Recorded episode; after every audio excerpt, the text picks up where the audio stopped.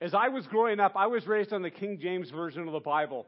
And so Psalm 23 never made sense to me because as a kid, I didn't understand that the word want, want could also be translated as lack. And so I always figured that Psalm 23 was kind of the candid story of an ex shepherd. You know, God is a shepherd you don't really want. You know, trust me. He's, I've been a shepherd. He's not the shepherd that you want. He's gonna, he's gonna make you lay down in fields. You know, when you want to be playing football and baseball and ultimate frisbee, he's gonna make you take a nap. You know, what kid wants to take a nap? He's gonna, he's gonna lead you to boring waters. You know, not rivers and streams and rapids or waves that you can surf, but just chill waters. You know, like, really?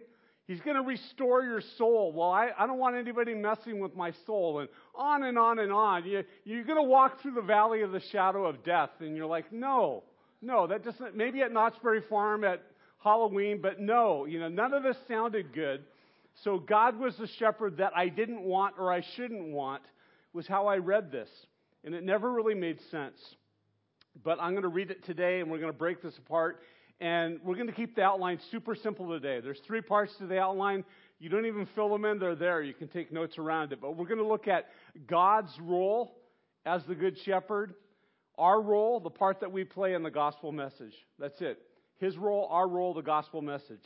Let's jump in. Psalm 23. The Lord is my shepherd, I shall not want, or I shall not be in want, or lack anything. He makes me lie down. I love the New Living Translation, but it's not He lets me lie down. I don't choose. He makes me lie down in green pastures. He leads me beside quiet waters. He restores my soul. He guides me in the paths of righteousness for His name's sake. Even though I walk through the valley of the shadow of death, I will fear no evil, for you are with me. Your rod and your staff, they comfort me. You prepare a table for me before, uh, eh, before me in the presence of my enemies. You have anointed my head with oil. It's not you have honored me by doing that, but you have anointed my head. We're going to talk about what that means. My cup overflows. Jesus certainly demonstrated that in the feeding of the 5,000. Surely, not hopefully, not possibly, but surely goodness and mercy or loving kindness will follow me literally in the Hebrew is chase after me, pursue me all the days of my life, and I will dwell in the house of the Lord forever. A few quick, simple things as we jump in. Notice that David says, The Lord is my shepherd, present tense. Not God was my shepherd when I was out in the fields with the wild animals, tending my father's flock. Man, he was the one who took care of me, and now I'm king. And so I got, you know, protection, I got connections and all that. God was a really good shepherd, but no, God is my shepherd. I'm a shepherd and I have a shepherd who is over me. That's what David is saying. My means that he is the shepherd not only of the group but of the individual. He is personal. He is intimate, which we've seen in the names of God, that God connects with us not just on a corporate level, but on a personal, individual, passionate level. And he has all of our needs met. He covers us.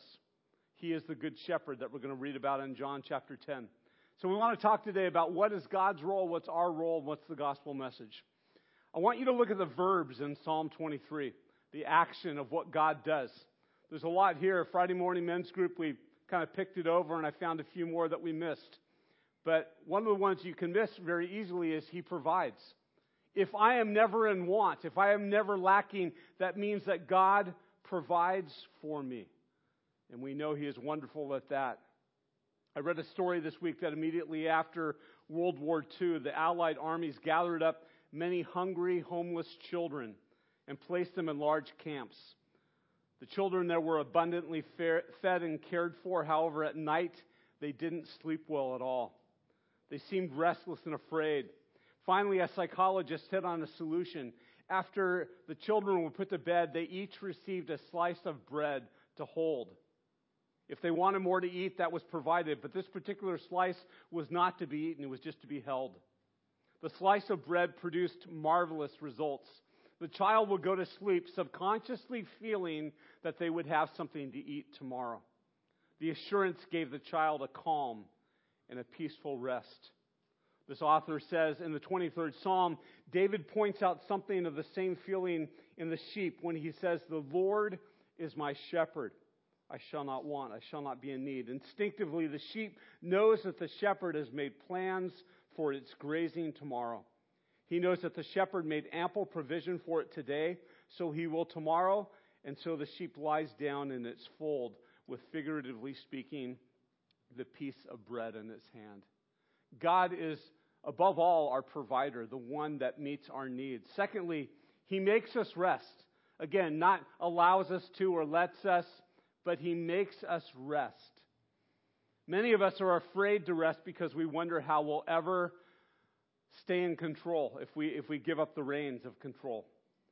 But the, the reality in the Christian life and in life in general is that we will never discover the blessing of rest as long as we are self sufficient, as long as we are trying to do things our way, as long as we think that we can fix our own problems, and as long as we wander off the path.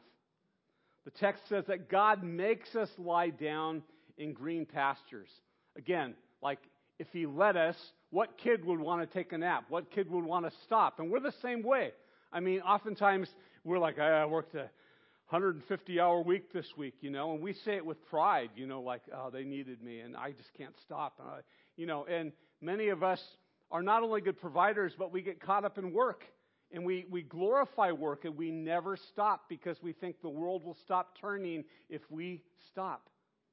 And God's like, you need to take a break for a minute and realize that I had things in control before I created you and brought you into existence, and I can still keep it in control if I take you out of existence. You need to, you need to stop and realize that there is one who provides and cares for you.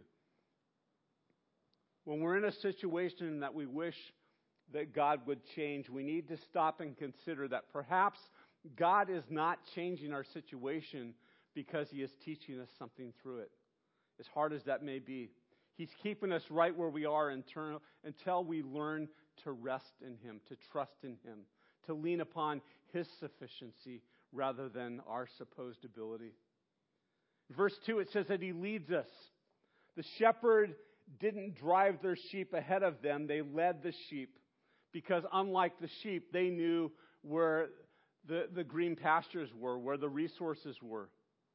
Jehovah Rohi leads us beside quiet waters, still waters.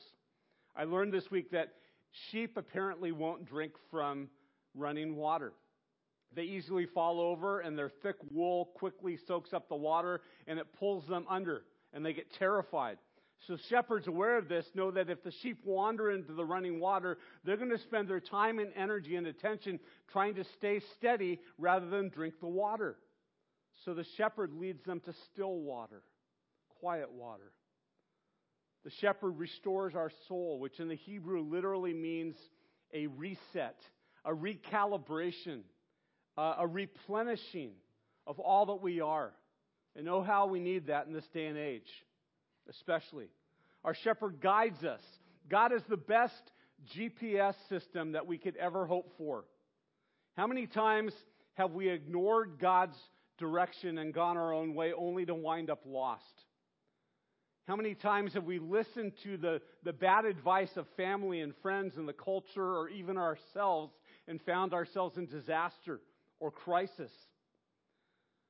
Jehovah Rohi is more amazing than the best global position satellite system that we could ever imagine. He recalibrates our location in life and leads us to that path that will take us exactly where He wanted us to go in the first place.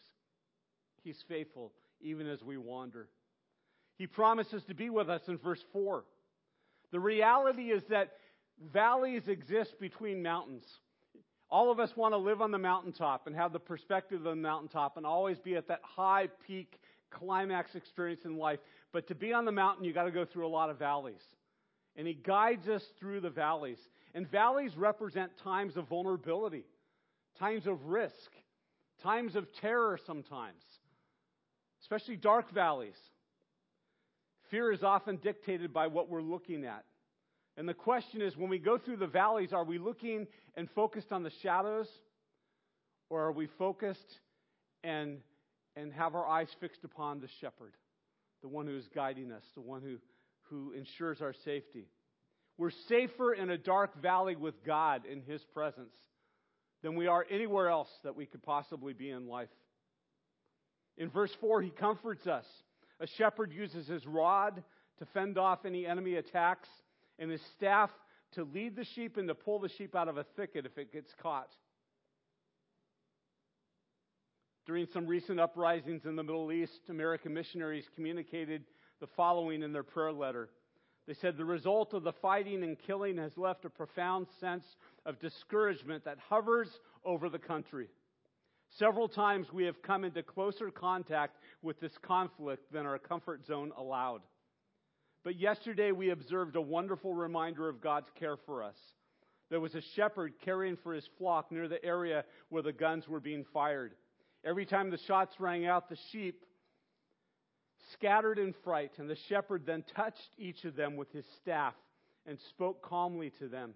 And the sheep settled down immediately because they trusted their shepherd. Then another shot sounded and rang out, and the same routine happened again. Each time the sheep needed the shepherd to orient them again and to reassure them that they were safe. God uses his staff to pull us out of trouble and out of danger and also to, to tangibly touch us and connect with us and let us know that he is in control. In John chapter 10, which we're going to read in a little bit, where Jesus talks about himself as a good shepherd, he uses a Hebrew phrase about going in and going out, which doesn't make a lot of sense to us, but it's used to describe the comfort that comes from God's protection. To be able to come and to go unbothered was the Jewish way of describing a life that was absolutely secure and safe. When people can go in and out without fear, it means that their country is at peace. It, it, describes the forces of law and order being supreme and working properly. It, it speaks of enjoying perfect security. And that's the kind of comfort that we have knowing that our shepherd leads the way and always goes before us and is always on guard, is vigilant to protect us and to guide us. Goes on in verse 5 to say that he prepares a table for us in the presence of our enemies. It's like, wh- where did this image come from? What is this all about? Well, I read this week that the shepherd carries a belt that held a cloth. And where, whenever he found a lost sheep, he would spread out the cloth on the ground with some grass and fodder so that the sheep could eat and, and get the nourishment that they needed because they often wandered into desolate, rocky, dangerous places. While the sheep were eating in the safety of the shepherd, the foxes, the coyotes, the hyenas were held back and had to watch from a distance because the lamb would eat in the presence of its shepherd. And God does that. He prepares resources and provides for us in the midst of danger and challenges. He anoints our head with oil. Verse 5 the New Living Translation, again, assumes that that means to honor. But it doesn't make sense because what sheep needs to be honored? It's not about honoring, it's about caring for the sheep. Sheep often went looking for berries and wandered into thickets, and when the shepherd retrieved them from the thicket, their head would often be cut or bleeding because of thorns. And so the shepherd would take the oil and he would work it into the head and just massage them my youngest daughter has a golden retriever, uh, a golden doodle. And uh, we, we take him to the beach every day. He runs in the waves and chases the birds. And, and one of his favorite things is if I just take his ears and just rub those ears at the end of the day to get the moisture out, he just starts this deep, contented, like, oh, oh. He just, he's in seventh heaven, just loves it. And that's the picture I get when God takes his anointing oil and just rubs it into our wounds and our cuts and our bleeding places and just massages it in love and restores us. Well, God, our shepherd, pursues us. His goodness and loving kindness chase after us all the days of our life. In a few moments, I'm going to read John chapter 10, as I said, where Jesus talks about how he is the good shepherd. But I want you to see the history behind this. I want you to see the prophecy that Jesus fulfills. I want you to see the Old Testament shepherds that were supposed to guide God's people and how they did a horrible job at that. And so God himself said, I will be their shepherd. And God predicted that one day I will send another, the Messiah, and he will be the proper, perfect shepherd for my people.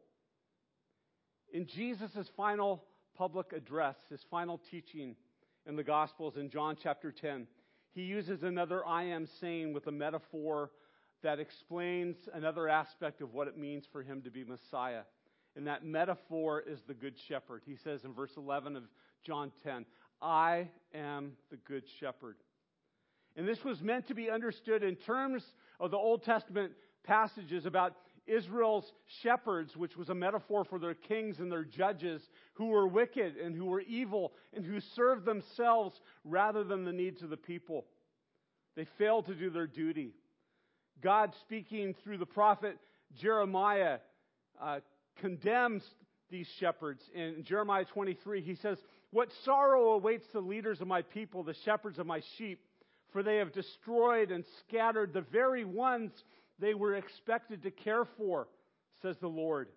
Ezekiel 34, then this message came to me from the Lord, Son of man, prophesy against the shepherds, the leaders of Israel. Give them this message from the sovereign Lord. What sorrow awaits you? Very much like Jesus lambasting the Pharisees in, in, in Matthew when he says, Woe to you, woe to you, woe to you. What sorrow awaits you, shepherds, who feed yourselves instead of your flocks. Shouldn't shepherds feed their sheep? You drink the milk, you wear the wool, you butcher the best animals, but your flocks starve. You have taken care of, you have not taken care of the weak. You have not tended the sick or, or bound up the injured. You have not gone looking for those who have wandered away and are lost. Instead, you have ruled them with harshness and cruelty. So my sheep have been scattered without a shepherd, and they are easy prey for wild animals. They have wandered through all the mountains and all the hills, across the face of all the earth, yet no one has gone to search for them. Therefore, you shepherds, hear the word of the Lord. As surely as I live, says the sovereign Lord, you abandoned my flock and left them to be attacked by every wild animal. And though you were my shepherds, you didn't search for my sheep when they were lost. You took care of yourselves and left the sheep to starve. Therefore, shepherds, hear the word of the Lord. This is what the sovereign Lord says I now consider you shepherds my enemies. And I will hold you responsible for what has happened to my flock. I will take away your right to feed the flock, and I will stop you from feeding yourselves. I will rescue my flock from, the, from, your, from your mouths, and the sheep will no longer be your prey. Well, this turned into God's remedy being that He Himself was going to take over the job that they defaulted and failed at, that He was going to be the shepherd of His people. In Isaiah 40, verse 11, He says, I will feed my flock like a shepherd. I will carry the lambs in my arms. I will hold them close to my heart. I will gently lead the mother sheep with their young. Again, in Ezekiel 34, he says, For this is what the sovereign Lord says I myself will search and find my sheep. I will be like a shepherd looking for his scattered flock. I will feed my sheep and rescue them from all the places where they were scattered on the dark and cloudy day. I will bring them back to their own land of Israel from among all the peoples and nations, and I will feed them on the mountains of Israel and by the rivers and all the places where people live. Yes, I will give them good land, pasture land on the high hills of Israel. There they will lie down in pleasant places and feed in the lush pastures of the hills. I myself will tend my sheep and give them a place to lie down in peace, says the sovereign Lord. I will search for my lost ones who have strayed, and I will bring them safely uh, home again. I will bandage the injured and strengthen the weak, but I will destroy those who are fat and powerful. I will feed them. Yes, I will feed them justice. From here, God goes from being the shepherd to promising a, a shepherd in the future. He promises a shepherd of, for Israel who will lead his people properly. Jeremiah 23. For the time is coming, says the Lord, when I will raise up a righteous descendant from the line of King David. He will be a king who rules with wisdom, and he will do just and, and right throughout the land. And this will be his name. The Lord is our righteousness. In that day, Judah will be saved and Israel will live in safety. So when Jesus in John chapter 10 declares, I am the good shepherd, he is saying, I am the one that God promised. I am the one who is going to right all the wrongs that the bad shepherds have inflicted. I am going to show you a picture of your loving Heavenly Father. We think in the Old Testament of God as this God of wrath and justice and vengeance, and we, we miss the heart of the shepherd who cared for his people, and Jesus came to show us that heart as he declared that he himself was the one that would lay down his life for the sheep, that he himself was the gateway to eternal life. And so, John chapter 10, Jesus says, Truly, truly, I say to you, he who does not enter by the door into the fold of the sheep, but climbs in by some other way, he is a thief and a robber. And, but he who enters by the door is the shepherd of the sheep. To him the doorkeeper opens, and the sheep hear his voice. And he calls his own sheep by name, and he leads them out. You need to know, real quickly, just in terms of context, Jesus is referring to two different sheep pens. In verses 2 and 3, he's speaking about the sheep pens that were in the villages and the towns where there were communal sheepfolds, where the village flocks would shelter when they returned home at night. These folds were protected by a strong door that only the guardian of the door held the key to. The rest of the passage, Jesus is talking about the sheepfolds that were out in the hills. In the warmer seasons, the sheep would go out for months at a time and they didn't come every, home every night to the village. And they were collected into sheepfolds on the hillside. These hillside sheepfolds were just open spaces enclosed by a wall. And in them was an opening by which the sheep came in and went out. But there wasn't a door of any kind. What happened was that at night, the shepherd himself would lie down and be that door. No sheep could go out or come in, including wild enemies, except over the body of the shepherd. In the most literal sense, the shepherd was the door. And Jesus is saying, I am that door. Verse 4 When he puts forth, literally thrusts out his own, he goes ahead of them, and the sheep follow him because they know his voice. I, I, wanna, I want you to notice something really beautiful here. It's not exactly on point, but it ties in to how Jesus is the good shepherd. Notice that leads out in verse 3 turns into thrusts out in in verse 4, and it seems to contradict the fact that the shepherd goes out in front of the sheep and they follow him. What do you mean he, he leads out by thrusting them out? Well, Jesus is using a word that is used in John chapter 9, verse 34 and 35. And the story, real quickly, that happened there, if you're familiar, there was a man born blind from birth, and Jesus heals him and all of a sudden he can see. And so he goes to the religious leaders and they're like, How is it possible that somebody born blind can now see? And he tells the story of Jesus and his healing. And finally, because he does not fit into their categories of understanding and theology, they thrust him out. They throw him out of the synagogue and say, Who are you to teach us? And they alienate him, they excommunicate him. And so Jesus, in contrast, is saying, I have not abandoned my sheep. I have not alienated him. The good shepherd thrusts out his sheep, so to speak, in order to go ahead of them and in order to lead them. None are left behind. The shepherd won't lose a single one of them. Verse 5 A stranger they simply will not follow, but they will flee from him because they do not know the voice of strangers. This figure of speech Jesus spoke to them, but they did not understand the things that, for which he had been saying to them. So Jesus said to them again, Truly, truly, I say to you, I am the door of the sheep. All who came before me were thieves and robbers, but the sheep did not hear them. I am the door, and if anyone enters through me, he will be saved. He will go in and out and find pasture. There's that Hebrew phrase. Verse 10 The thief comes only to steal and to kill and to destroy. I came that they may have life and might have it abundantly. I am the good shepherd. The good shepherd lays down his life for his sheep. Verse 12. He who is a hired hand and not a shepherd, who is not the owner of the sheep, sees the wolf coming and leaves the sheep and flees, and the wolf snatches them and scatters them. He flees because he's a hired hand and he's not concerned or invested in the sheep. But I am the good shepherd, and I know my own, and my own know me even as the Father knows me and I know the Father. I lay down my life for the sheep. And I have other sheep which are not of this fold, and I must bring them in also, that they may hear my voice, and they will become one flock with one shepherd. For this reason, the Father loves me, because I lay down my life. Notice he doesn't say for the sheep here, because at this point, he's predicting his death and resurrection. Because I lay down my life, that I might take it again. No one takes it away from me, but I lay it down on my own initiative. I have the authority to lay it down, and I have the authority to take it back up again.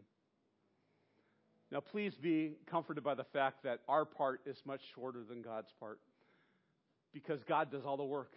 Our part is really rather simple. The first thing that we need to understand about sheep is many people have argued that they are the dumbest of all the created creatures of the earth.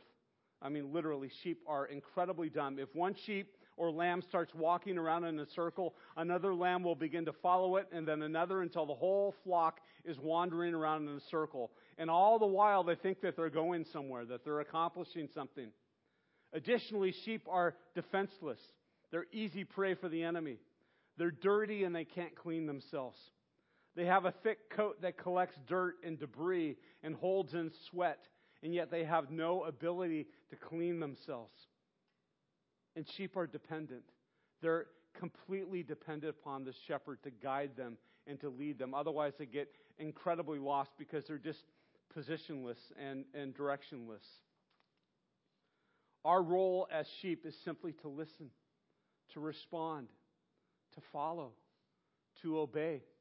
When we hear his voice, to respond, to obey, to do what he says.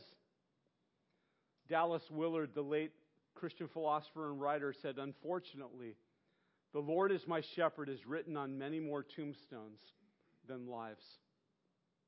Everybody wants to say that as their final thing, but how many of us live like God is truly our shepherd? How many of, of us allow Him to call the shots and to care for us?